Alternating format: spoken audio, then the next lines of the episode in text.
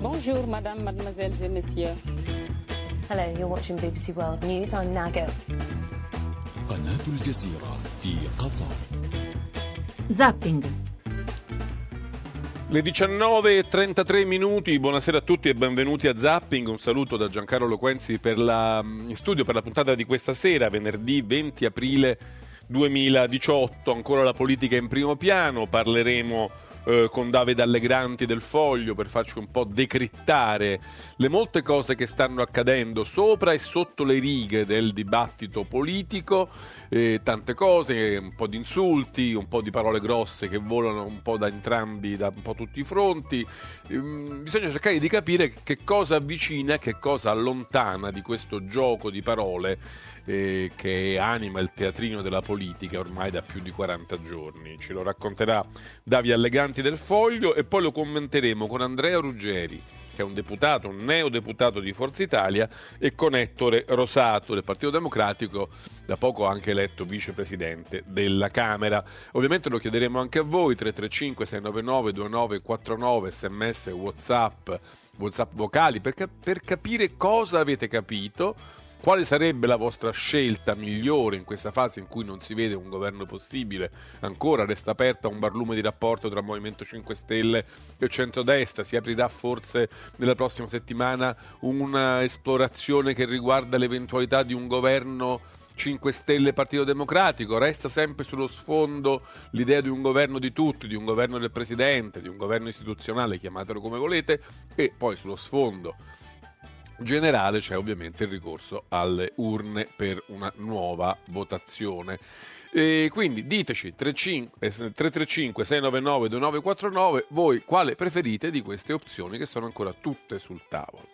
Poi parleremo, avremo ospite anche Claudio Velardi. Claudio Velardi ha una posizione molto netta a favore di un accordo tra il Movimento 5 Stelle e il Partito Democratico. Ce lo faremo spiegare e anche lì sarà interessante sapere voi cosa ne pensate perché molti esponenti, iscritti, simpatizzanti, lettori del Partito Democratico si sono molto arrabbiati con lui per le cose che ha scritto a sostegno di questa ipotesi.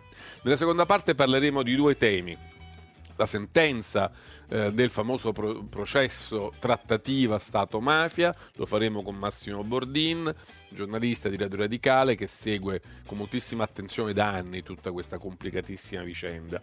E poi parleremo di economia, il sorpasso della Spagna sul PIL italiano e le prospettive per comporre un DEF, un documento di economia e finanza che ormai è molto atteso invece è ancora in ritardo. Bene, vi faccio sentire i titoli del TG3, poi saluteremo Davide Allegranti. Buonasera dal TG3. Si è concluso il primo grado del processo sulla trattativa Stato-mafia. I giudici della Corte d'Assise di Palermo condannano gli ex vertici del Ross, Mori, De Donno e Subrani, l'ex senatore di Forza Italia Dell'Utri e i boss Bagarella e Cinà. Il principale capo d'accusa è la minaccia al corpo politico dello Stato. L'ex ministro Mancino, che doveva rispondere di falsa testimonianza, è stato assolto. Parleremo in dettaglio di questa sentenza. Ora gli altri titoli del giornale. Berlusconi attacca i 5 Stelle, sono un pericolo per la democrazia e apre al PD. Salvini chi insulta e guarda a sinistra è fuori. Scambio di messaggi con Di Maio. Al Quirinale la Presidente del Senato Casellati ha riferito sulla conclusione del suo incarico di esplorazione. Ora due giorni di riflessione per Mattarella. Per il quarto venerdì consecutivo migliaia di palestinesi marciano lungo il confine tra Gaza e Israele, quattro morti e più di cento feriti negli scontri. In vigore tra due giorni le nuove regole per i lavori in casa. Per molte opere, dai muretti ai pannelli solari, non servirà più la comunicazione ai comuni. Sono saliti a sé gli studenti indagati per gli episodi di bullismo avvenuti nell'Istituto Tecnico di Lucca, 26 casi di violenze contro i professori dall'inizio dell'anno. Trovato in un parco di Roma il corpo carbonizzato di una donna di 49 anni, lavorava in una lavanderia della zona, si indaga per omicidio ma non si escludono altre piste. Le 19 e 38 minuti, questi erano i titoli del TG3, quindi siete perfettamente aggiornati sulle ultime notizie di oggi. Noi possiamo cominciare a discutere un po' più a fondo del significato di queste notizie e cominciamo a farlo sul fronte della politica, perché oggi insomma, la, la, la superficie del teatrino della politica, la superficie del dibattito politico è abbastanza increspato. Ha contribuito Silvio Berlusconi ad alzare i toni, poi ve lo faremo sentire. Ha detto che se, suo, se il Movimento 5 Stelle Stelle, se i 5 Stelle, Grillini chiedessero un posto di lavoro a Mediaset, lui gli farebbe pulire i cessi. Ce l'abbiamo, ve lo facciamo sentire. Prima però volevo salutare Davide Allegranti del Foglio, buonasera. Buonasera, buonasera, ciao Giancarlo. Ciao Davide, senti, la prima cosa che volevo chiederti è eh, una sorta di sommario, nel senso che cosa abbiamo capito in 45 giorni di esplorazioni, delegazioni, dibattiti, talk show, interviste, eh, incontri al Quirinale. Che cosa abbiamo capito che non avevamo capito il 5 di marzo, secondo te? Se c'è qualcosa, eh?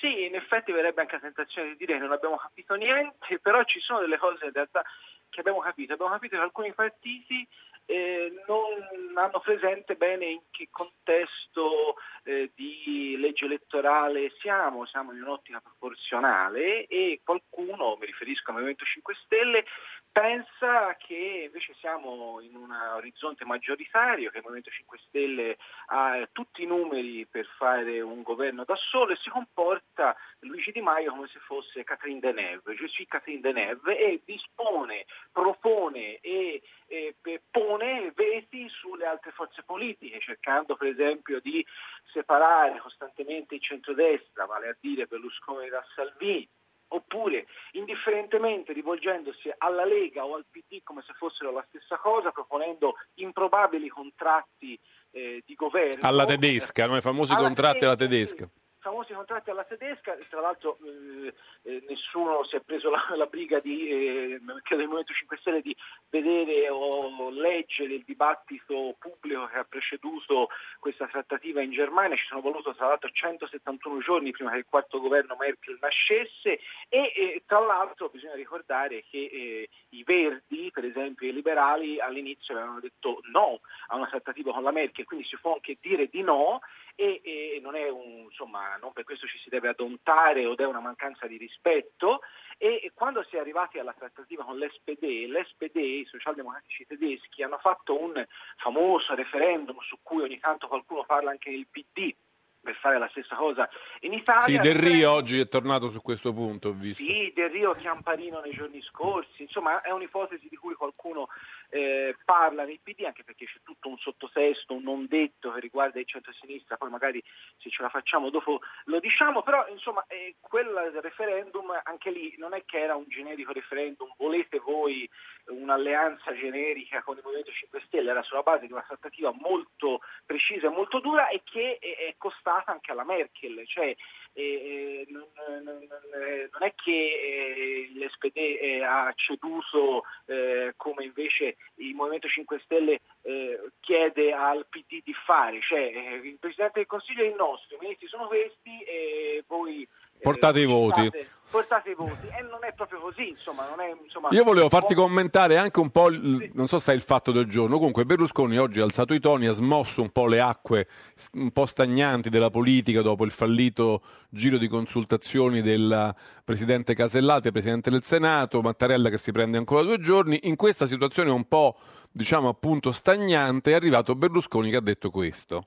Sono contrario al no deciso che dice eh, la Lega e che dice Fratelli d'Italia ha la possibilità di aprire un discorso sul programma con eh, il Partito Democratico che crede invece dal punto di vista della eh, responsabilità, dal punto di vista appunto della democrazia sia anni luce davanti ai 5 Stelle. Non c'è nessun accordo possibile con uh, un uh, movimento che ha come motivo di azione l'invidia sociale e l'odio sociale che non eh, conosce l'ABC della democrazia e io alla mia veneranda età sono ancora qui a dover spiegare agli italiani il pericolo che corrono. Mi sono abbastanza rotto. Gente come loro nella mia azienda, io voglio essere duro e volgare, ti manderei a fare i fattorini a pulire i cessi.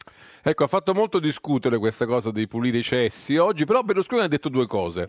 Innanzitutto ha detto anche Salvini ha i suoi veti, non soltanto Di Maio nei confronti di miei, nei confronti di Berlusconi, ma anche Salvini ha un veto di cui si parla meno, ma che è anche quello abbastanza fisso e fermo, ha un veto contro il Partito Democratico e contro Renzi. D'altro canto anche lo stesso Salvini dice sempre basta veti, bisogna trattare, però lui il suo lo mantiene. E poi ha detto un'altra cosa, ha detto con i 5 Stelle non si può fare niente, tutti hanno dichiarato, hanno capito che questa è una pietra tombale sull'eventualità che il centrodestra si allei, si allei con i 5 Stelle, anche se questo indurimento di Berlusconi fa dire ad alcuni che faciliterebbe a Salvini eh, il distacco da Berlusconi e la formazione a questo punto di un governo secco Movimento 5 Stelle Lega. Ecco Davide, tu come la riassumeresti questa situazione?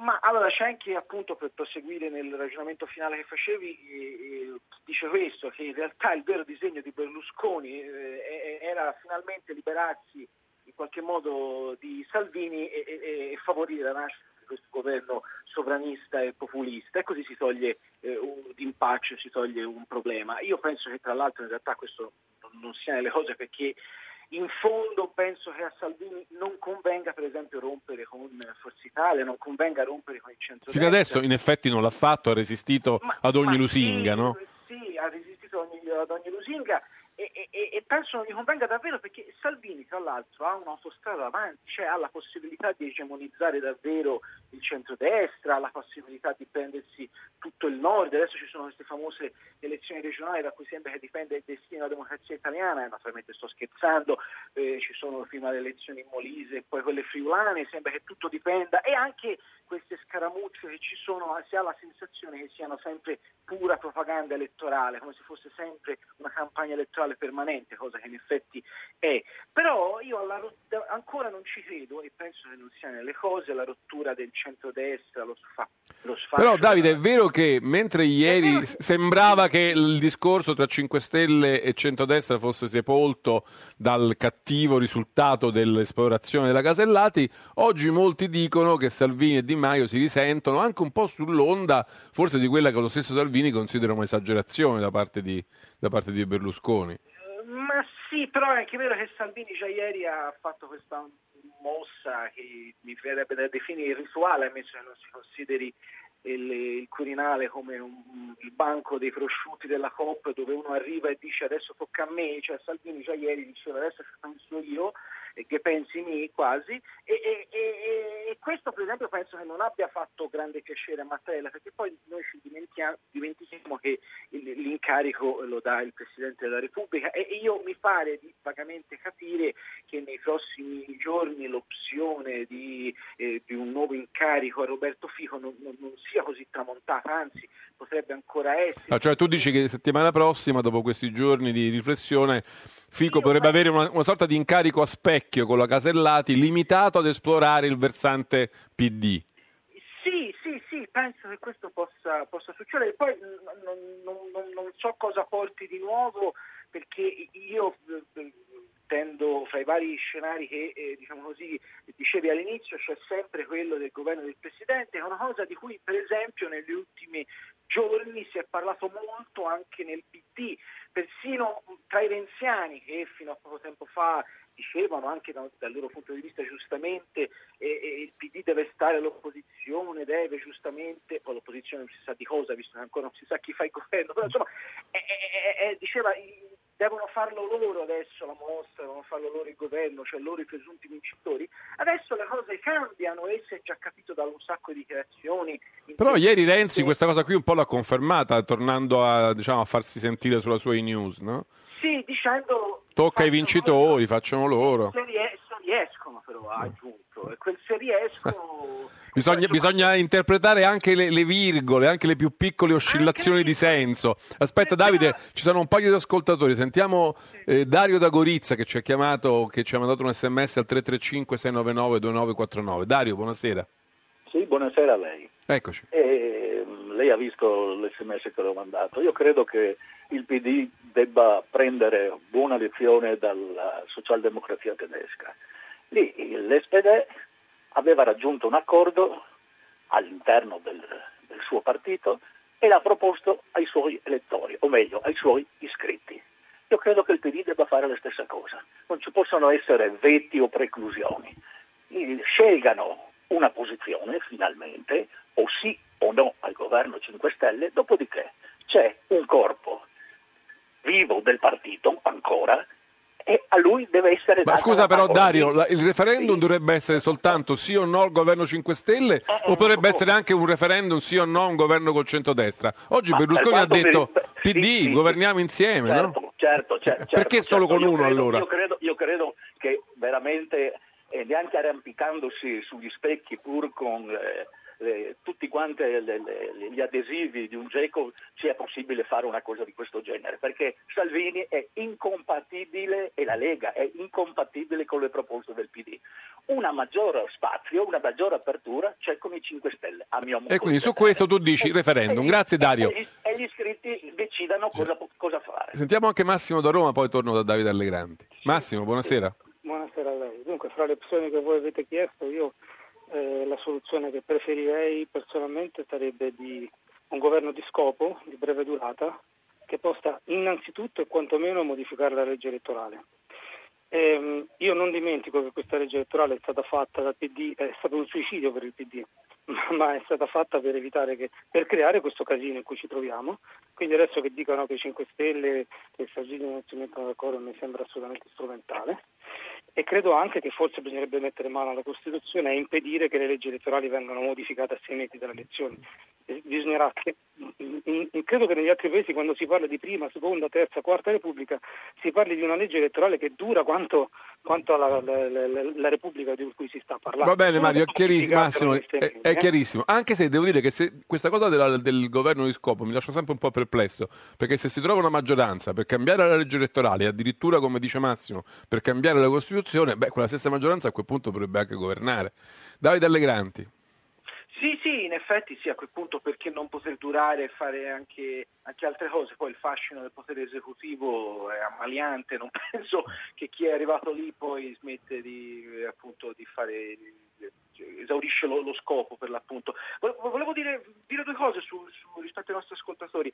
Il primo è che eh, cioè qui si parla sempre di dire sì o no ai 5 Stelle oppure con il centrodestra, come dicevi te, ma la domanda che uno si fa è sulla cioè, il, il referendum eh, famoso tedesco era sulla base di punti precisi di programma. Qui abbiamo assistito a 40 giorni di inutilità, scusate la, insomma, la durezza della cosa, di, di discussioni inutili dove si è detto che Berlusconi non andava bene perché è Berlusconi, è il Caimano e la Lega non va bene. Oggi poi dopo la sentenza sulla trattativa sì, è ancora peggio questa cosa del Caimano, no?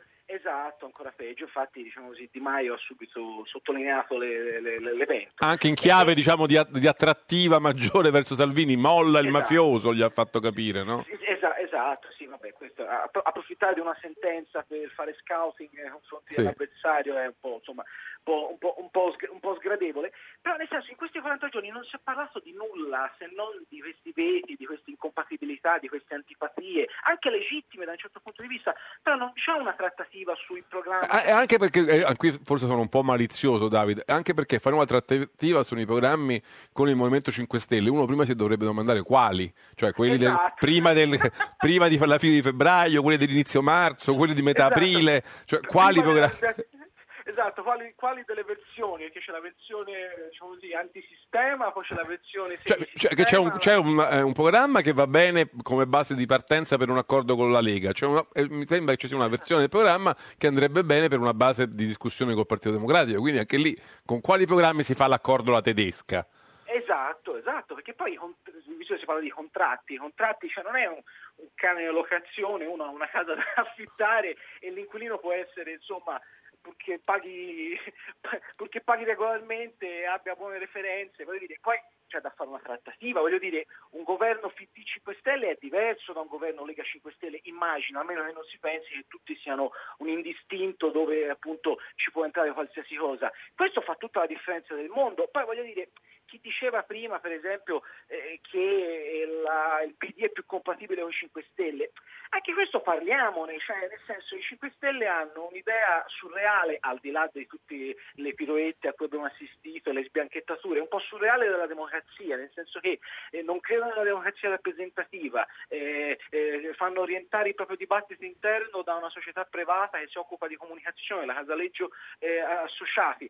Insomma, eh, mandano via dai, dai... Però è anche vero che sono molto duttili e molto flessibili. Poi, sì, se, tutto, no. tutto quello che, che vuoi, però voglio dire, queste cose mi pare che permangono, la l'opacità che hanno dimostrato. Queste cose non è che si superano in, in un giorno semplicemente perché eh, a un certo punto eh, capiscono che bisogna avere un linguaggio più istituzionale, Certo. quindi non dire più vaffanculo, no? cioè quelle cose con cui hanno iniziato.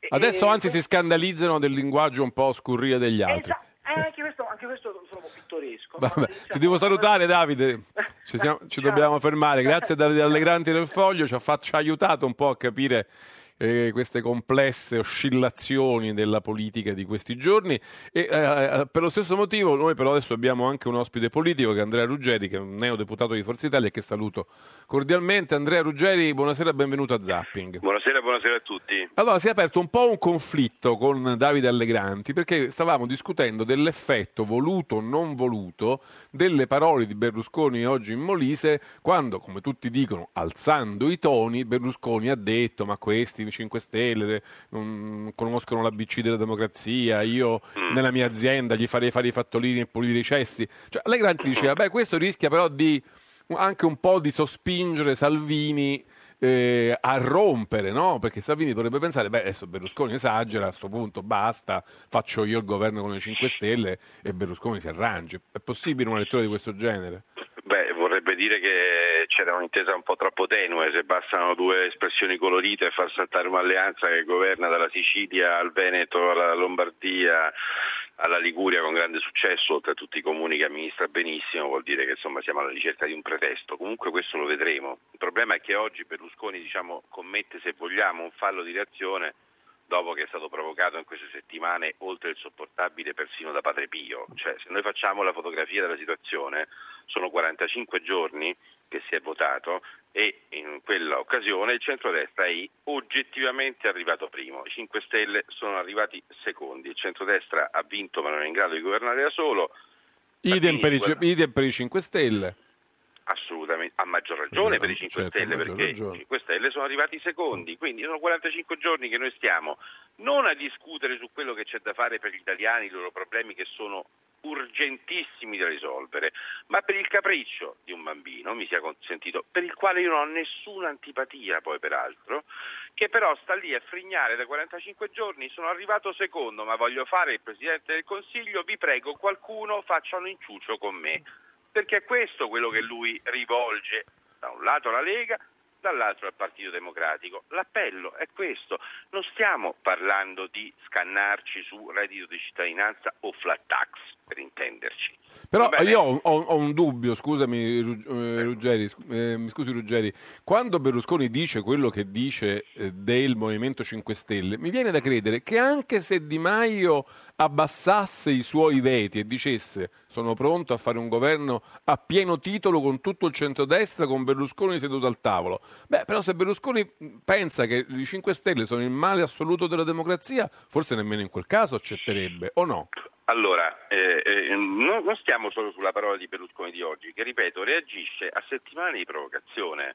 Cioè, Beh, lo aveva detto, com- l'aveva fatto capire già al Quirinale quando disse ma- attenzione a distinguere i veri democratici dai falsi democratici. no? Certo, perché era già cominciata la sassaiola, cioè dopo che noi con molti mal di pancia, perché con noi, cioè per noi sederci a parlare con, con i 5 Stelle che, non so, per dirne una, teorizzavano che l'ISIS andasse elevato a interlocutore politico e non valutato come dei terroristi biechi, ci costa un mal di pancia, beh, che cosa incassiamo? Incassiamo per settimane mafiosi, male assoluto. Ah, oggi poi i mafiosi gira molto, no?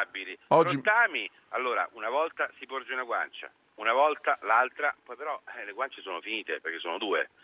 Quindi noi abbiamo messo davanti al nostro interesse e anche al nostro orgoglio in certi passaggi di queste settimane l'interesse supremo che è dare un governo all'Italia che cerchi di risolvere le urgenze che l'Italia ha e che sono gravissime. Se per contro incassiamo soltanto insulti, a un certo punto uno appunto finisce le guance e un minimo chiarisce che Berlusconi è un signore che ha creato decine di migliaia di posti di lavoro e Di Maio nella migliore delle ipotesi un posto di lavoro ha creato, il suo da parlamentare. Qua sembra che siamo tutti in vacanza da 45 giorni a aspettare che il bambino scenda dalla giostra, nel frattempo pagano gli italiani. Ma io stamattina, mi perdoni, ho portato la mia automobile per l'ennesima volta in un anno a cambiare le gomme sfasciate dalle buche di Roma. Ho preso lo scooter e ho pagato la benzina 1,70 euro al, al, al, al litro i commercianti che aspettano mesi per un permesso e Sì. vengono strozzati dalle tasse, le aziende non assumono perché gli costa troppo e non fatturano e pagano un sacco di tasse. Allora questi sono i problemi, non che Di Maio voglia fare il premier non avendo vinto le elezioni. Mi Però, scusi, però eh. aspetti Ruggeri, c'è anche un'altra cosa che oggi ha detto Berlusconi che va un po' al di là del, diciamo, della, della reazione, del fallo di reazione, che è anche interessante, perché lui ha detto molto chiaramente oggi che Salvini e la Meloni fanno male a tenere in piedi a loro volta un veto contro il Partito Democratico e che invece il Partito Democratico sarebbe molto meglio del 5 Stelle per farci un governo assieme. Su questo Salvini e la Meloni invece continuano a non volerci sentire nemmeno da lontano, quindi anche lì c'è un gioco di veti e vorrei capire secondo lei fino a che punto Berlusconi diciamo, è serio in questa apertura nei confronti del Partito Democratico e come pensa di strutturarla. Io voglio dire questo, con il Partito Democratico noi le siamo date di santa ragione per anni, però litigavamo sulle cose da fare o da non fare. Noi siamo stati contro il Partito Democratico per lo Ius Soli, a cui noi siamo contrari. Noi siamo contrari al Jobs Act, perché se no, secondo noi non ha risolto un problema, forse l'ha aggravato. Voglio dire, discutiamo e se serve litighiamo anche con il Partito Democratico. Però parlate la Però- stessa lingua in qualche ma modo. non la stessa lingua. Cioè parliamo vi di capite? Sì. Parliamo di proposte. Qui non si sta parlando di proposte, qui si sta parlando di poltrone. Cioè, altro che la nuova politica, questi sono dei super mastella del 2018. Beh, veramente Di Maio dice facciamo un accordo alla tedesca, quindi eh, propos- una proposta dopo l'altra, ci mettiamo d'accordo, firmiamo tutti e quella è la, diciamo, la base del governo insieme. Quindi anche Ma loro... su cosa firmiamo, mi scusi? E chi firma?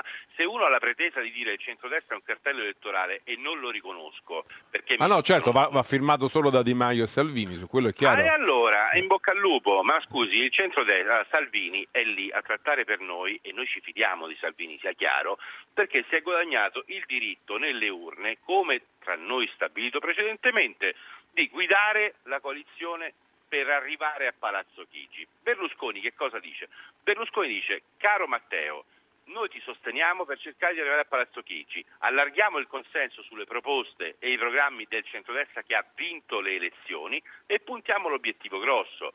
Certo, voglio dire, se ci dobbiamo impantanare invece in un gioco da bambini, con quello non ci vado in vacanza, non me lo portare a cena perché non lo posso vedere, allora parliamo di altro. E parliamo della disputa tra Di Maio e il resto del mondo per fargli fare o meno il Presidente del Consiglio. Io credo che l'Italia meriti un po' di più. Va bene, tutto ci qui. dobbiamo fermare. Io come sempre voglio ricordare ai nostri ascoltatori che si chiederanno come mai diciamo, abbiamo avuto un esponente del- di Forza Italia, adesso avremo un esponente del Partito Democratico e non c'è mai una risposta da parte dei 5 Stelle. I 5 Stelle ogni giorno invitati dicono che in questa fase non parlano. Parlerà oggi soltanto Di Maio in un comizio a Campobasso, quindi niente interviste per i 5 Stelle, non sono in questa fase consentite.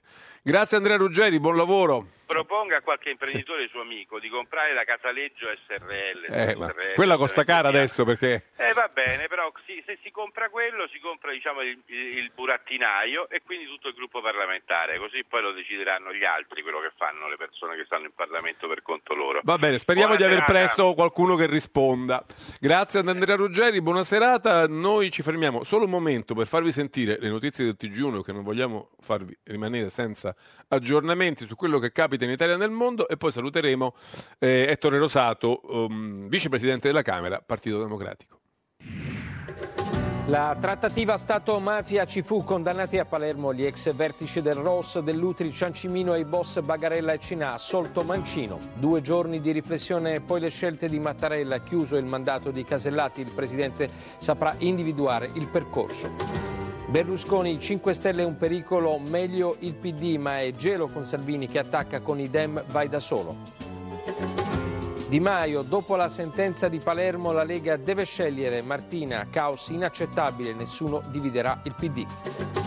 Il Papa in Puglia ricorda Don Tonino Bello, vescovo dei poveri. La Chiesa non si accodi ai potenti, non cerchi privilegi. I casi dei professori bullizzati a scuola, un indagato a Velletri, sei a Lucca per violenze e minacce al docente. Marica Branchesi, l'astrofisica che cattura le onde gravitazionali tra le 100 persone più influenti secondo la rivista americana Time. Al TG1 dice felicissima perché fa capire quanto sia eccellente la ricerca scientifica italiana. 23 minuti, questi erano i titoli del TG1, siete tornati in diretta con Zapping 335 699 2949. Adesso possiamo salutare eh, Ettore Rosato mh, del Partito Democratico, vicepresidente della Camera. Presidente, buonasera, benvenuto a Zapping.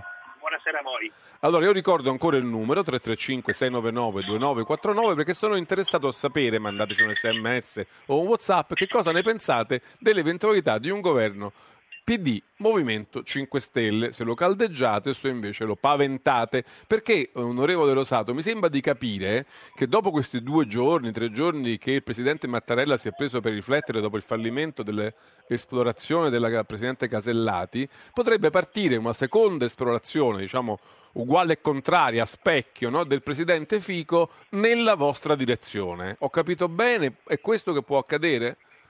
Guardi, tutto può accadere, ma la cosa più probabile che mi sembra accadrà sarà che Di Maio e Salvini si mettano d'accordo per fare un governo insieme, come stanno provando a fare dal primo giorno, come hanno fatto sulle presidenze di Camera e Senato, come hanno fatto sugli uffici di presidenza, come hanno fatto sulle presidenze delle commissioni, per, predisponendo un piano per fare un governo insieme. E mi sembra che non ci sia anche le dichiarazioni di oggi, nonostante eh, le intemperanze di Berlusconi, vanno tutte in quella direzione. L'unico problema che hanno è da una parte chi fa il Premier, dall'altra la leadership e la le- legittimazione di Berlusconi. Però eh, lei avrà letto tanti analisi retroscena che dicono e analizzano il fatto che a Salvini di andare a fare il junior partner con il suo 17% non gli conviene tanto e lui vuole andare a fare il governo con eh, Di Maio da leader di tutto il centrodestra, che ha un, anche una sua logica, mi pare.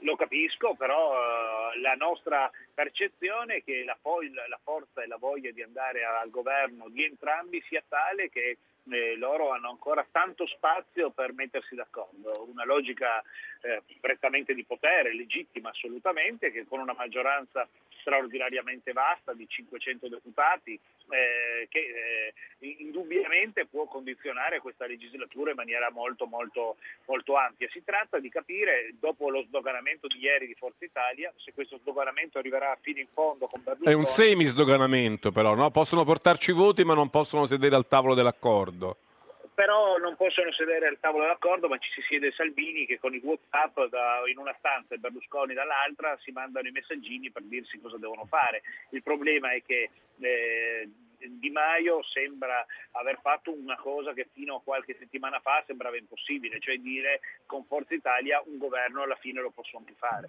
Senta, però prendiamolo al momento in esame, anche soltanto in forma di ipotesi, l'eventualità che il Presidente della Camera, eh, Roberto Fico, venga investito di un incarico esplorativo con il compito di parlare con la delegazione del Partito Democratico.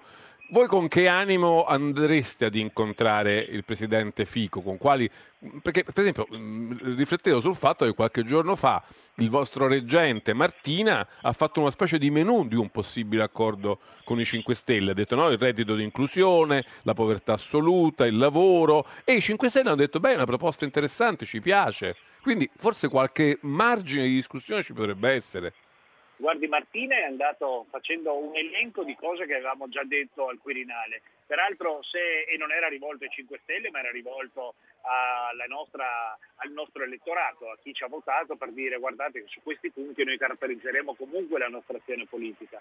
Poi se noi promette, proponessimo ai grillini di eh, fare qualsiasi cosa nel programma, pur di avere Di Maio Premier si rischia che ci dicano di sì, il tema dico, si rischia in termini eh, così dialoganti. Il, la questione è che oggi c'è in campo un'altra questione, c'è la loro voglia enorme di fare il governo con la Lega. Lo hanno detto anche oggi, quindi andare a discutere di altri scenari che non esistono mi sembra veramente superfluo. Però mi scusi, onorevole Rosato, lei qualche settimana fa, creando anche un po' di sconcerto nel suo partito, che qualcuno l'accusò insomma, di, di, essersi spinto troppo avanti, aveva mh, messo in campo l'ipotesi di un referendum tra i vostri iscritti, cosa che mi sembra abbia fatto adesso, abbia rinnovato anche Del Rio, Chiamparino, cioè chiediamo ai nostri iscritti cosa ne pensano di un eventuale accordo col Movimento 5 Stelle. Questa ipotesi ha ancora un senso? Secondo lei ormai è acqua passata?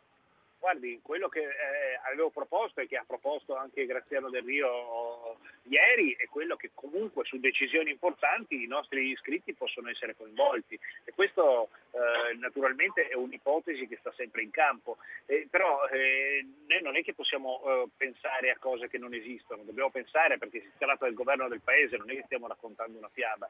Eh, e nel governo del Paese oggi c'è una dimensione in cui il confronto tra i grillini e, e la Lega è molto molto avanti. Eh, anche stamattina eh, dai grillini e dai 5 Stelle si scambiavano messaggini Salvini eh, e Di Maio come hanno raccontato loro stessi in ogni padiglione del, del, del Salone del Mobile, scriveva, eh, diceva Salvini, perché stanno verificando e le assicuro che messaggini con i 5 Stelle noi non ce ne scambiamo, neanche con la Lega. Quindi loro stanno facendo una trattativa, lasciamogliela fare. Poi se faranno un governo io non sono contento, perché quel governo lì non fa bene al nostro Paese. Però eh, è anche... Beh, un modo per evitarlo è farcelo voi, si potrebbe ah, dire, no? Un modo per evitarlo, senz'altro, però il problema è che non è all'ordine del giorno, non è all'ordine del giorno del PD, ma non è neanche all'ordine del giorno del Movimento 5 Stelle. Ci hanno chiamato in causa solo strumentalmente quando la trattativa con la Lega era in difficoltà. Senta, eh, ho visto che oggi Berlusconi ha fatto riferimento anche lui al Partito Democratico. Siete molto corteggiati in questa fase. Eh, di Maio dice seppelliamo l'ascia di guerra, facciamo un accordo. Berlusconi dice non con i 5 Stelle, Salvini tolga di mezzo il suo veto contro il PD perché è con il PD che dobbiamo dialogare. Insomma, voi che vi siete autoesiliati all'opposizione in realtà siete, eh, tutti vi vogliono, tutti vi cercano. Guardi, tra, tra, le frasi celebri di oggi ci metterei anche Salvini chi dice che non si fa politica con l'insulto, quindi mi sembra che eh, per, completare, per, completare, il quadro. Poi noi non ci siamo autoesiliati all'opposizione, guardi, noi siamo un partito di governo e noi andiamo a governare questo paese e gli elettori ci hanno dato i voti per governare, non per stare all'opposizione. Però è, è chiaro che c'è stata una, una maggioranza di italiani che hanno scelto dei programmi che erano contro i programmi del PD e i programmi della Lega, del programmi del Movimento 5 Stelle avevano grandi sintonie nel, nella demolizione delle, delle, delle, riforme del Partito Democratico. Noi di questo prendiamo atto perché sarebbe assurdo dire no guardate non abbiamo perso le elezioni, tutto sommato gli elettori volevano che noi continuassimo il nostro percorso. Eh, dopodiché eh, oggi le cose stanno così, eh, bisogna essere razionali nel dire che se c'è un senso delle istituzioni, un senso dello Stato, che Salvini e Di Maio dicano presto che cosa vogliono fare. Dopodiché eh, il Presidente Mattarella avrà qualche elemento in più piuttosto che le barzellette che raccontano eh, per decidere cosa fare. Su Berlusconi gli abbiamo risposto con grande onestà intellettuale che lui non troverà il modo di dividere il PD per guadagnare qualche voto e comunque il Partito Democratico non Beh, secondo me Berlusconi il PD lo prenderebbe mai... anche tutto intero eh? non... sì, ma, sì, questo è vero ma il PD non sosterrà mai e poi mai un governo con Salvini e la Meloni Beh, insomma, però il PD non starà mai con i 5 Stelle, non sarà mai con il centrodestra, quindi eh, resta soltanto l'ipotesi che il PD non sarà al governo in questa legislatura, magari durerà poco, però non, non si vede... noi abbiamo 111 parlamentari su 630, adesso che il problema della stabilità del Paese passi necessariamente per cosa fa il PD mi sembra un po' strano. Il giorno dopo le elezioni Salvini e Di Maio hanno, fatto, hanno detto, facendo a gara tra di loro, che le elezioni le avevano vinte loro che era giusto fare l'accordo tra il primo e il secondo. Bene, lo stiamo ancora aspettando. Eh, io non metto fretta a nessuno, ma sono passati quasi 50 giorni, dopodiché che determinino anche loro qual è, è la prospettiva che vogliono dare all'Italia. O se poi invece alla fine il protagonismo di uno e i veti dell'altro impediscono di fare qualsiasi cosa. Senta, un'ultima questione. Io leggendo i giornali in questi giorni eh, vedo affiorare però all'interno del vostro partito, all'interno del Partito Democratico, molte voci, alcune diciamo mh, con nome e cognome, altre invece riportate da retroscena, che dicono aver messo un po' sotto assedio Matteo Renzi cercando di convincerlo eh, a fare una mossa lui, ad aprire una, lui una trattativa, a mettere lui dei paletti veri per aprire un dialogo con i 5 Stelle, non so, dirgli va bene, possiamo anche parlarne, però ci- io voglio ministro Gentiloni, voglio ministro Minniti, voglio che non tocchiate il Jobs Act, voglio che non tocchiate la legge Fornero, ecco, insomma, cose concrete in cui, mh, eh, ecco, su una base di questo genere sarebbe possibile discutere? Guardi, l'unica strategia che ha funzionato è stata quella di dire signori fate voi, non siamo disponibili a fare la ruota di scorta eh, di uno o dell'altro a seconda di chi eh, si trova più in difficoltà nel momento. C'è qualche voce nel partito che è minoritaria, ha fatto anche altre valutazioni, ma la direzione del partito all'unanimità ha approvato questa linea politica e quindi questa è la linea politica del PD. Da- da- dal giorno della direzione ad oggi non è cambiato assolutamente nulla. C'era un filibustering tra i due grandi interlocutori che continua ancora oggi. Ness- non c'è arrivato nessun no a quella ipotesi di coalizione. Anche la Casellati è andata dal Presidente Mattarella di- eh, dicendo che ci sono delle notizie e degli elementi che possono favorire un recupero di quella, di quell'intesa lì. Quando si sarà consumato definitivamente la possibilità di un incontro tra il centro-destra e il Movimento 5 Stelle e la Lega e, e il Movimento 5 Stelle, allora consumato questo il Presidente della Repubblica farà le sue valutazioni e chiamerà in campo anche gli altri partiti su ipotesi Un di- governo di non a me- tutti, un governo con che, non, tutti. che non sta a me anticipare. No, certo. e qua- quando sarà il Presidente della Repubblica che ci chiamerà a un confronto con un incaricato, con qualcuno a cui ha dato un mandato esplorativo, vi assicuro che Sabino Cassese, no? gira, gira il nome di Sabino Cassese. Io suggerisco di non leggere i retroscena dei giornali. Eh, ma questo facciamo di mestiere noi. Purtroppo, caro Presidente. Eh, Però le devo dirle che qualche volta, nonostante ci siano eh, tanti ottimi giornalisti, qualche volta ci sono delle- delle- delle- degli esercizi di fantasia che sono straordinari. Quindi noi ascolteremo quello che dice il Presidente Mattarella e sicuramente saremo disponibili a qualsiasi confronto il Presidente Mattarella ci Le faccio ci sentire la telefonata di un ascoltatore e poi ci salutiamo. Michele dalla Liguria, buonasera. Sì, buonasera, eh, intanto buonasera a tutti gli ospiti. Niente, soltanto una mia piccola riflessione. Praticamente io sono un elettore della Lega. Io sono stato, tra virgolette, costretto ad accettare il fatto che la Lega sia eh, stata inserita in una coalizione, ma non sono contento eh, di, eh, della coalizione, per cui ho voluto dare eh, lo stesso il voto al, al mio partito, ma eh, proprio per non disperderlo e darlo ad altri perché non mi sembrava il caso. Però la cosa non è che mi faccia tanto piacere, quindi questa era la mia riflessione. Cioè, non le piace stare in coalizione con Berlusconi? Non mi piace stare in eh, coalizione con eh, la soggetto che è appena nominata. Ecco. Ah, che lei non nomina però. no, no, no. B, come lo chiama il Fatto Quotidiano. Ma lei, che- lei che tipo di governo vorrebbe, Michele, a questo punto?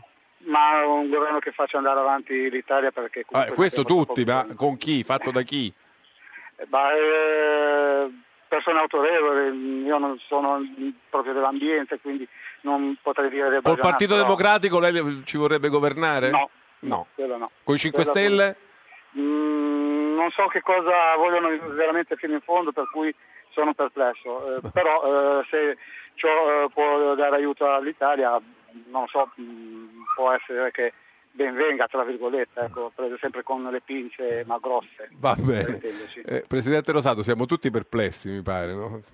Ma guardi, io capisco anche la perplessità dell'elettore che si, eh, che si, eh, trova in una situazione di aver dato il suo voto e di non vedere eh, come finisce la cosa. Devo dire che con un sistema eh, eh, del paese proporzionale, perché non è un sistema elettorale, noi ci siamo trovati con questa legge elettorale che peraltro di cui sono anche responsabile, ma ci siamo trovati questa- con questa legge elettorale perché il paese è proporzionalista, i 5 Stelle volevano il proporzionale puro, Forza Italia voleva il proporzionale puro e, siamo divisi in tre, abbiamo due Camere, il fallimento del 4 dicembre lo paghiamo ancora oggi in maniera incredibile. Se, non ci, fo- se ci fosse stato il sì alla riforma costituzionale, oggi avevamo da 40 giorni un governo, era tutta un'altra storia. Comunque voglio rassicurare il nostro ascoltatore che noi con la Lega il governo non lo facciamo, quindi può stare E, lo- e la Lega non lo fa con voi, diciamo. È, è reci- come si dice, è reciproco, no? Siamo molto molto molto convinti entrambi. Va bene, grazie Presidente, grazie a Ettore Rosato per essere stato con noi a zapping, noi non ci fermiamo e anzi restiamo anche un po' in tema perché abbiamo, come dire, sollecitato, quasi assediato Rosato per farci dire eh, a quali condizioni, anche le più estreme, anche le più vertiginose, il Partito Democratico potrebbe accettare un rapporto, un dialogo, addirittura un governo insieme ai 5 Stelle e non siamo riusciti a farcelo dire. Rosato è eh, assolutamente marmorio da questo punto di vista, però nel partito ci sono anche altre, ci sono anche altre opinioni e, e, e, comunque ci sono molti anche osservatori, analisti che pensano che invece questa strada sarebbe possibile. Tra questi c'è Claudio Velardi che è il nostro ospite adesso. Buonasera Velardi. Buonasera. Buonasera. Buonasera. Velardi è un giornalista, un politologo, uno scrittore, eh, presidente della, fondiz- della, Fondazione Ottimisti e Razionali ed ha un blog eh, in cui in questi giorni ha scritto varie volte a favore di un'ipotesi, di un incontro eresia, eresia tra 5 Stelle e Partito Democratico. È così Velardi? Sì, naturalmente io lo dico partendo dai dati, dai dati, non è un mio eh, un capriccio, sì. Eh, non è, no, assolutamente no, ma insomma la situazione è tale per cui una volta consumato male, diciamo, il rapporto tra centrodestra e 5 Stelle, non so se poi in extremis non si recuperi, eh, la, non si recuperi per, per, anche magari senza Berlusconi, non sappiamo diciamo, quello che accadrà nelle prossime ore, però presumibilmente a un certo punto il convitato di pietra di questo dopo 4 marzo, diciamo, che è sempre stato assente sulla scena, cioè il PD, sulla scena dovrà entrarci. E a quel punto inevitabilmente si aprirà diciamo, un canale di collegamento e di discussione con i 5 Stelle. Allora quello che io dico, e non nascondo di dirlo anche da come dire, certamente non da simpatizzante dei 5 Stelle, diciamola così, più da simpatizzante del PD che dei 5 Stelle, dico allora attrezzatevi per la bisogna. C'è sempre e una cioè, sirena nei momenti clou. Eh, beh, beh, lo so, perché qua poi, poi, sono a Napoli, capito, nel mezzo diciamo del caos napoletano. ecco, ora è passata. Sì, più o meno e... Quindi diciamo, quando sarà il momento, questi policy... Quando sarà il momento, a un certo punto la discussione bisogna aprirla, non è che il PD può continuare continuare a rimanere silente, questo è impensabile, che altrimenti si aggiungerà al danno della sconfitta elettorale la beffa di apparire come il responsabile della, della, mancanza di un governo, insomma, eh, questo è un po' il rischio. No? Però diceva Rosato, una tesi che io non sì. so se eh, è condivisa da tutti, lui dice ma è chiarissimo che Di Maio vuole governare con Salvini e con nessun altro. Ora io mi chiedo, ma è vero questo o invece i cambiamenti del programma, un certo adattamento atlantista, ma... un po' di ammorbidimento sull'euro, una visione un po' più prudente sui conti pubblici, non farebbero invece immaginare che a Di Maio gli piacerebbe di più diciamo, essere legittimato da un'alleanza col PD? Guarda Giancarlo, il, eh. il, primo nodo noi lo scioglieremo nelle prossime ore, cioè se Di Maio e Salvini appunto in extremis fanno un'alleanza anche bypassando diciamo, Berlusconi, lo sapremo di qui a poco. Dopodiché, Anche perché Berlusconi faranno... gli ha dato un po' una mano a Salvini a, a far saltare il tavolo volendo. E non, no? c'è, dubbio, e non c'è dubbio. Quindi, ma una volta che si sarà consumato questo scenario, il problema non è più sapere con chi vuole andare Di Maio, è che a quel punto non Di Maio, attenzione, ma i 5 Stelle dovranno inevitabilmente aprire una, una, un, un, dialogo con, con, il PD. E ripeto, e il, PD, il PD si deve attrezzare per andare a questo dialogo, perché poi io vorrei anche completare il senso un po' della mia tesi sì. di questi giorni. Cioè, il PD dovrebbe andare poi al confronto con i 5 Stelle, non, scusatemi, con le braghe in mano, ma rivendicando quello che in cinque anni ha fatto e quello che propone di fare oggi. Perché è vero che ha perso le elezioni il PD, non, non penso che voglia venir meno diciamo, a tutto quello che ha detto sui cinque anni, che loro considerano essere stati cinque anni di buon governo, eccetera. Beh, allora li rivendicassero in una trattativa. Eh, ecco, ma ci, Claudio, ci fossi tu seduto in un ipotetico giro di consultazioni in cui dall'altra parte c'è Roberto Fico incaricato da Mattarella, sì. Qua, due o tre paletti che tu po- porresti eh, in, in nome, eh, a nome del Partito Democratico per accettare anche di discutere dell'ipotesi. Le importanti riforme fatte, le più importanti che non si toccano, fatte, che non si dovrebbero... Il, il, che non si dovrebbero toccare, certo che sì, a partire dal Jobs Act partire dal Jobs Act, dalle grandi riforme civili che sono, state, che sono state fatte, su cui i 5 Stelle hanno sempre avuto atteggiamenti Fornero. ambigui, anche la legge Fornero. Qui naturalmente poi ognuno esprime le proprie propensioni, m- m- poi il- non- io non sono il PD diciamo, ma dovrebbe rivendicare quello che ha fatto in cinque anni. Anche dovrebbe fare il nome di qualche ministro democratico da inserire nel governo. Questo naturalmente per correttezza, come sappiamo, è tutto nelle mani del Presidente Sì, della però diciamocela dei tra di ministri, noi, È chiaro che se ci fossero alcuni ministri che simbolicamente diciamo, rendessero anche il, eh, il- il patrimonio diciamo, dei cinque anni precedenti, beh, questo sarebbe una bella conquista per il PD. Dopodiché a quel punto si aprirebbe, Giancarlo, diciamo nella maniera più semplice, un, gran- un bel governo competitivo come erano i governi che si facevano una volta in tempi di proporzionale, e noi siamo in tempo di proporzionale, quelli che si facevano tra DC e PSI, dove appunto il, il PC di Craxi, io adesso immagino, la dico un po' forte, immagino il PD di oggi, diciamo nella versione PSI di Craxi, incalza il partito di maggioranza relativa per fare le riforme, per continuare sul cammino delle riforme. Chiaro, questo è il, è il- E anche un po' per, per- per indebolirsi a vicenda, per sovravanzare Eh, certo l'uno l'altro. Sarebbe un continuo braccio di ferro. Lei ci- sì. e il PD tornerebbe protagonista, capisci? Eh, è- lo so che è difficile capirlo perché noi poi abbiamo Ma come leader chi lo fa un'operazione così tosta? Eh, senti, ce n'è uno di leader, e me- non ti faccio il nome perché è lui.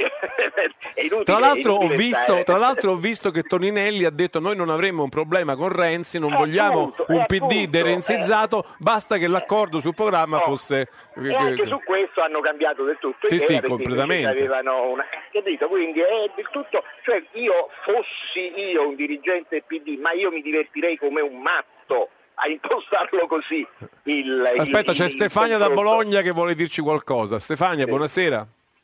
Buonasera. Sì. Eh, niente, io ho scritto il messaggio mh, perché sentivo se gli elettori del PD sarebbero contenti di, un, eh, di un'unione col 5 Stelle. Lei sarebbe Io contenta? sono contraria, no, sono contraria nel senso che io ehm, restituirei la tessera che ho fatto due giorni dopo aver perso le elezioni, quindi io sono andata, quindi eh, andrei a restituirla e, mm, dicendo che non è questo sicuramente il momento per pensare di andare al governo dove sicuramente ci direbbero che siamo, prendiamo le poltrone, andiamo per le poltrone, ci piace quello, che torniamo al governo dopo tutti i danni che abbiamo fatto.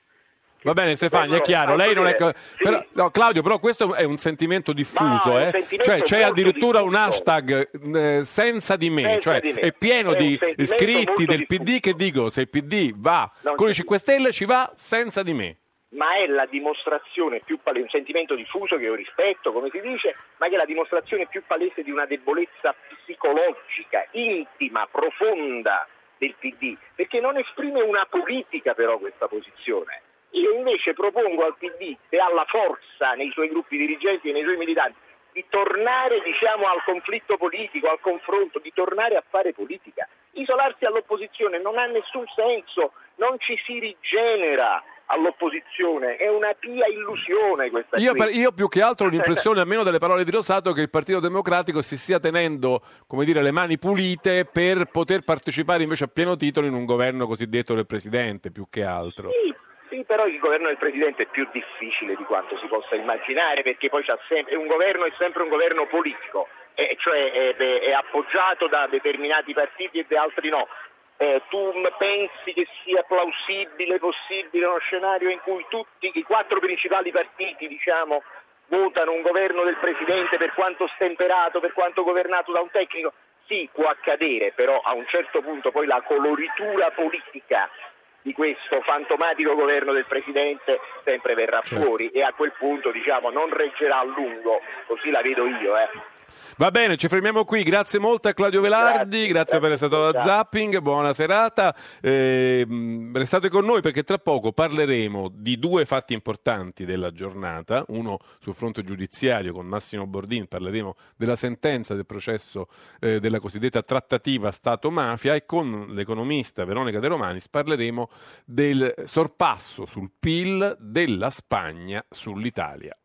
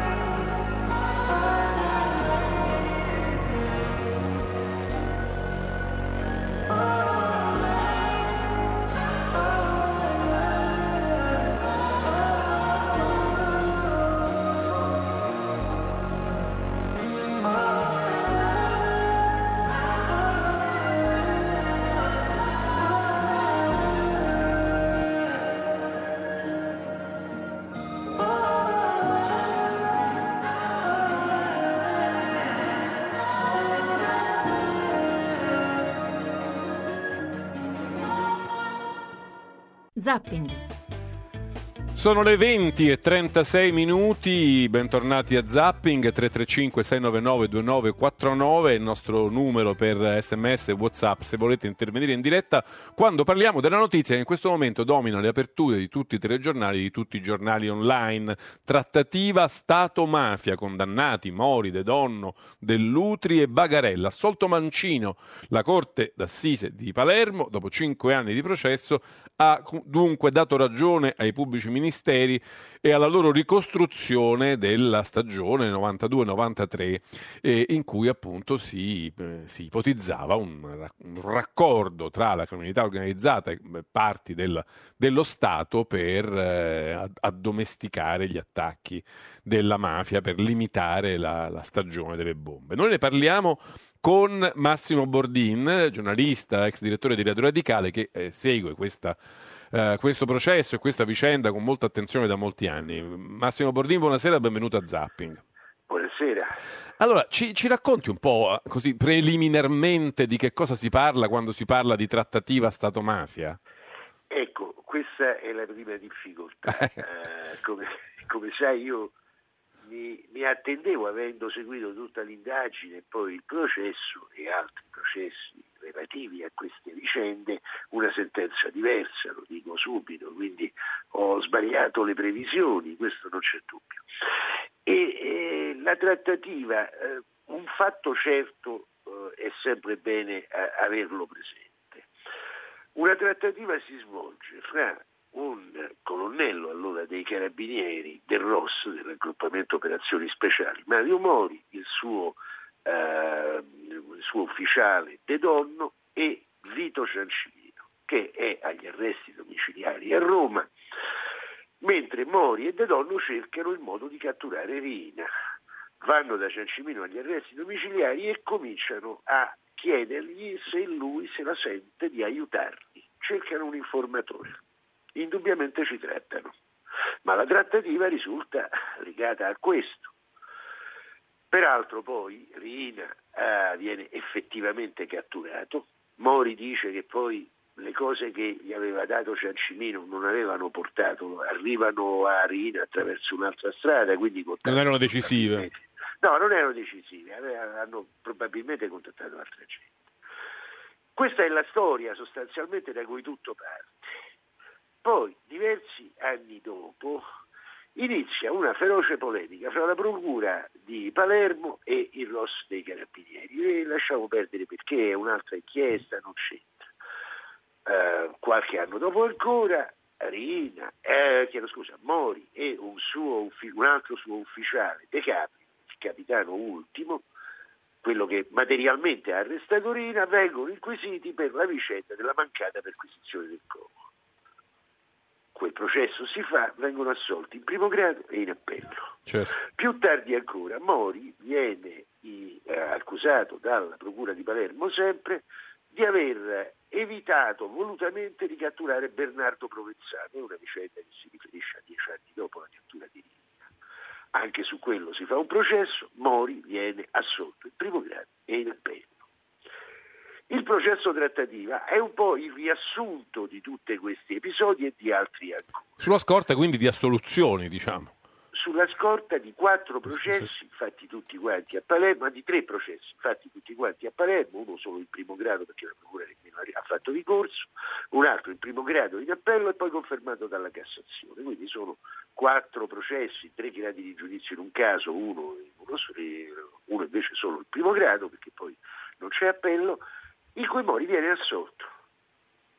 Quindi era logico attendersi una sentenza diversa anche perché non è che siano emerse nel dibattimento novità rispetto al- alle questioni che erano state già dibattute in quei processi. Viceversa, evidentemente, eh, la, la- la Corte di Assise ha giudicato in modo diverso. Si può far azzardare una ipotesi, io almeno domani sul foglio l'azzardo, Sì. Che in realtà una differenza fra quei processi e questo, ultimo di, di della sentenza di oggi, c'è. Quei processi sono fatti in tribunale e in corte d'appello. Questo processo è fatto in corte d'assise. Qual è la differenza? Che in corte d'assise c'è la giuria popolare. In realtà le giurie popolari non sono, si dice, spesso decisive nei giudizi delle corti di assise, perché sono in Camera di Consiglio con i togati che ovviamente hanno la voce in capitolo e forse la principale. Però in realtà, fermandosi appunto all'aspetto formale, c'è, c'è questa differenza. Quanto abbia giocato poi la presenza di una giuria popolare, questo, questo non è dato sapere. Come sempre in questi casi bisognerà leggere la sentenza, ci sono già delle dichiarazioni, c'è Beh, una sentenza che quando si dice non si commentano le sentenze, però oggi questa sentenza è molto applaudita in p- molte parti politiche, no? No, ma io sono, ma quello che non si commentano le sentenze è una sciocchezza, non è evidente che le, le sentenze, si, le sentenze naturalmente si eseguono. Qua siamo ancora al primo grado. Certo. Naturalmente si rispettano, non si possono non eseguire, non ci si può. Però eh, siamo liberi di commentare. Però, insomma. eh, insomma, voglio dire, eh, c'è una discussa sentenza di crocifissione che, eh, ha, ha- ha È stata molto una- discussa. sì. Eh certo, ha portato a una, a una religione addirittura, quindi insomma le sentenze certo si Ma quando Nino Di Matteo, il PM Nino Di Matteo dice una sentenza importante per recidere una volta per tutti i rapporti che la mafia ha avuto con le istituzioni, che cosa intende dire? Ma guarda, la questione è controversa. Secondo me un commento intelligente lo dava un giornalista siciliano che poi invece ha opinioni molto diverse dalle mie sul processo. Però mh, riconosco l'intelligenza di Vincenzo Vasile che dice questa sentenza eh, determina una nuova situazione, qualsiasi contatto di un eh, elemento dello Stato con la mafia deve considerarsi reato.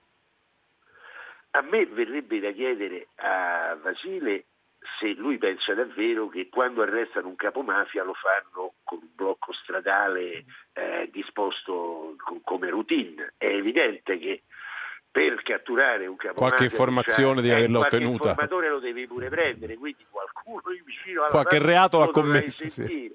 Ecco, quindi allora se diventa reato pure quello, eh, diventa un po' complicato tutto ciò.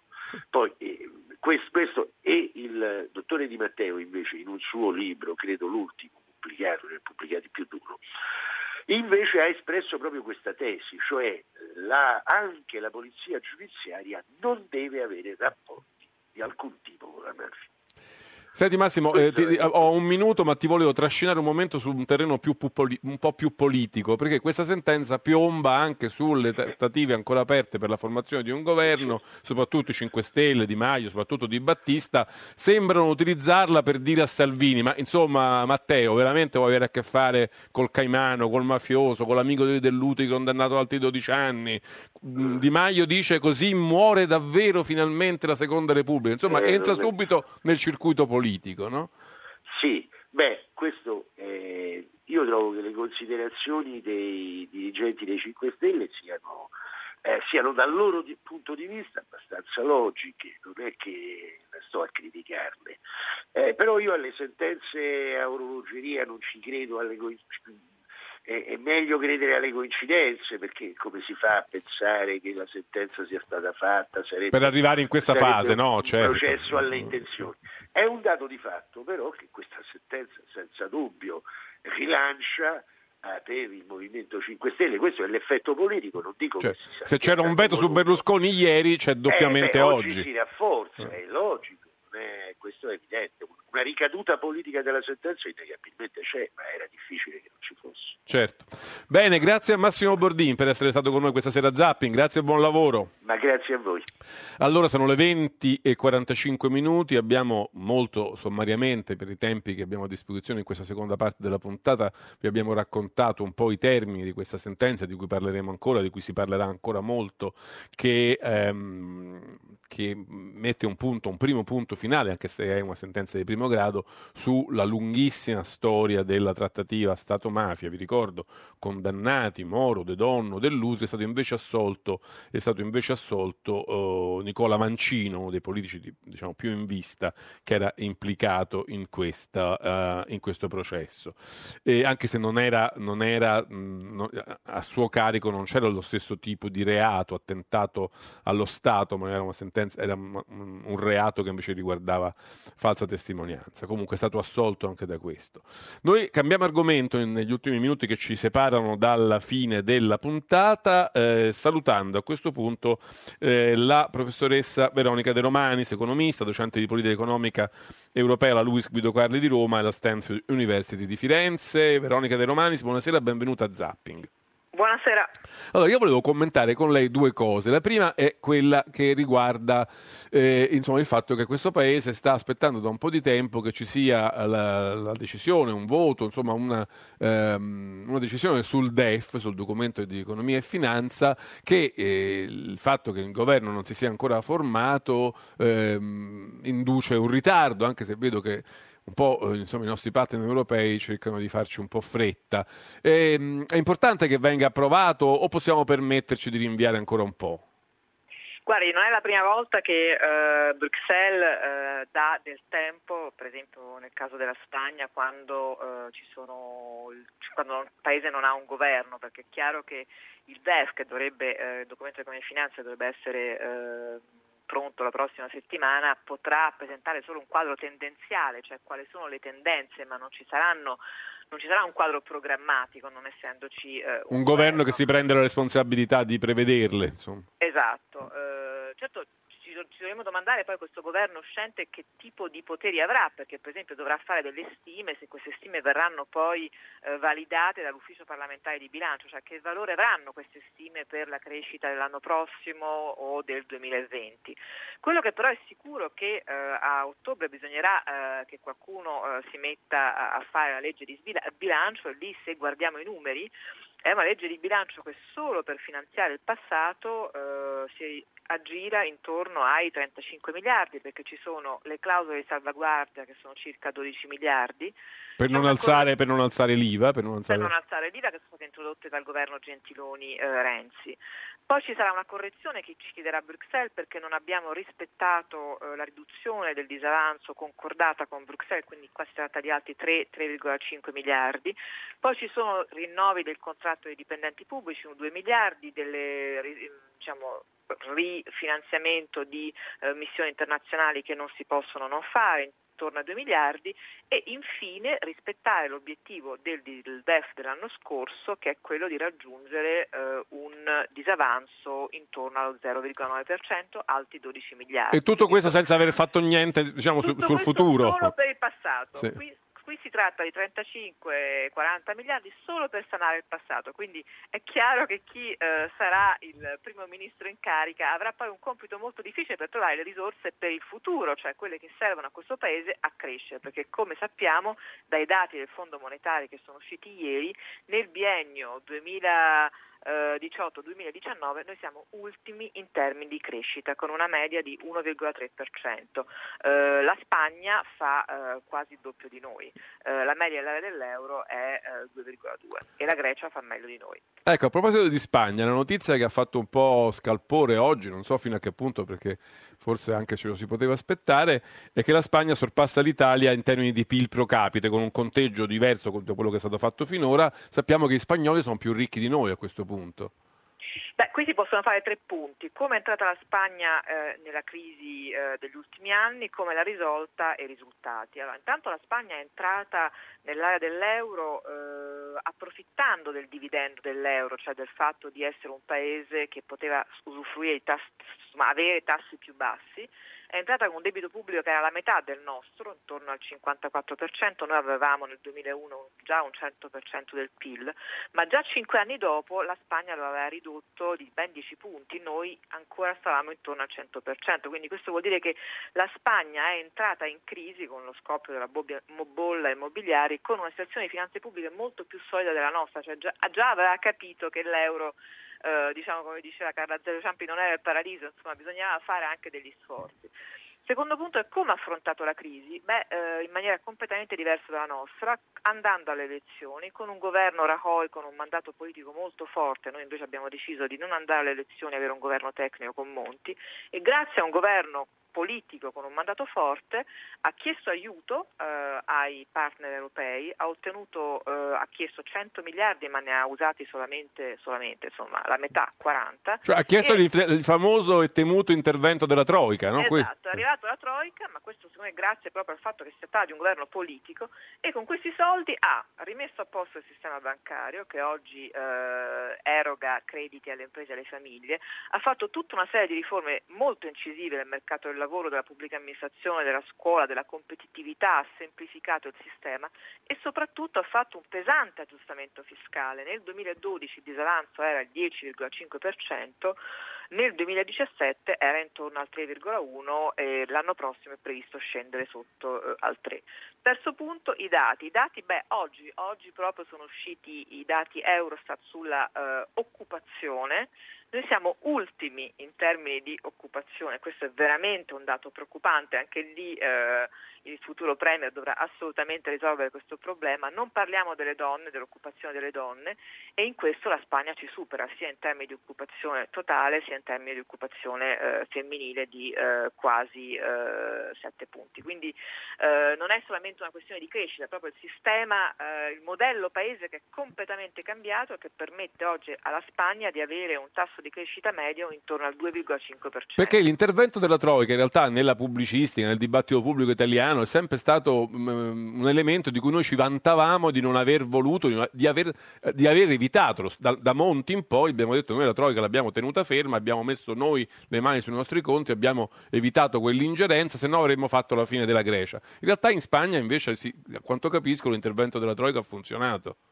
Ma io penso che in Italia sia stato un grande errore non fare, eh, non utilizzare, tra l'altro la, la Troica non arriva a mani vuote, arriva con, con dei soldi, per cui eh, eh, aiuta il sistema, soldi che vanno ovviamente poi restituiti, cosa che la Spagna ha già fatto, il, il, il pacchetto di, diciamo, di, aiuti è durato 18 mesi e il governo poi ha restituito i soldi.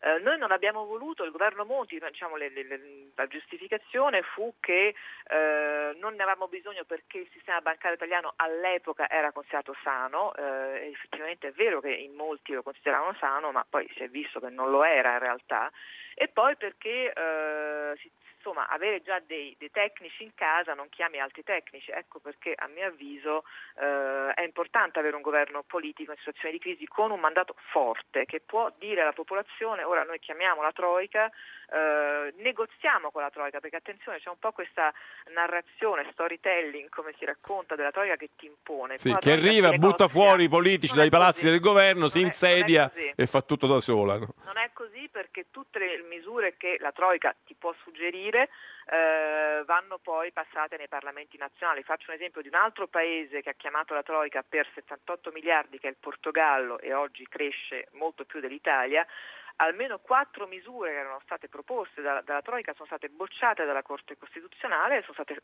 introdotte altre misure negoziate col governo eh, da allora. Stessa cosa in Irlanda. L'Irlanda, la Troica aveva proposto una riduzione del salario minimo, l'Irlanda ha detto no, la Troica aveva proposto un aumento delle tasse sulle imprese, noi sappiamo che quello è un grande vantaggio per l'Irlanda e l'Irlanda ha detto no, noi vogliamo mantenere le tasse basse ma troviamo altri modi per fare aggiustamento fiscale. Quindi un po' noi ci siamo nascosti dietro questa idea dell'Europa eh, cattiva. Oggi se avessimo chiamato la Troica, che di nuovo significa aiuti finanziari, avremo un sistema bancario molto più in ordine.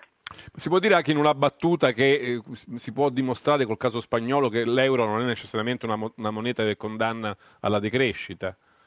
Assolutamente, il caso spagnolo è un caso di successo e Salato secondo me è un, alt- è un, caso di successo anche perché gli spagnoli in tutto questo periodo non hanno mai fatto quello che facciamo sempre noi, cioè dare la colpa all'euro. Cioè gli spagnoli non hanno dato la colpa agli altri, hanno capito che c'era un problema, per esempio il fatto che molti giovani durante il, il, il la, diciamo, l'espansione del settore immobiliare hanno smesso di studiare e sono andati a lavorare nel settore delle costruzioni è stato un grandissimo errore perché poi, e poi la grande bolla no? certo. si sono trovati senza lavoro e senza formazione là il governo ha fatto marcia indietro ha messo molti soldi in formazione oggi questi giovani piano piano ecco perché la disoccupazione giovanile è superiore alla nostra il che è tutto dire ma scende molto rapidamente proprio perché è lì che il governo sta investendo certo. ecco secondo me un vero grande diciamo ehm, passo in avanti che ha fatto la, sì, la, la, Spagna rispetto a noi è non aver dato la colpa all'euro, perché i mali dell'Italia purtroppo sono mali sono italiani. dipendono, esatto.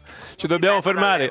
Grazie professoressa De Romanis, grazie per essere stata con noi. La sigla ci dice che stiamo concludendo questa puntata di Zapping. Grazie a tutti, Giovanni Benedetti, Valerio Riccioni, Claudio Urbani in redazione, grazie a Leonardo Patanè, il nostro regista, la parte tecnica. Questa sera ringraziamo Emanuele Di Cavio e Alessandro Rosi. Noi ci fermiamo qui, vi lascio con Ascolta si fa sera, GR1, chiave di lettura e poi Zona Cesarini. Un saluto e un grazie da Giancarlo Quenzi. Appuntamento a lunedì con una nuova puntata di Zapping.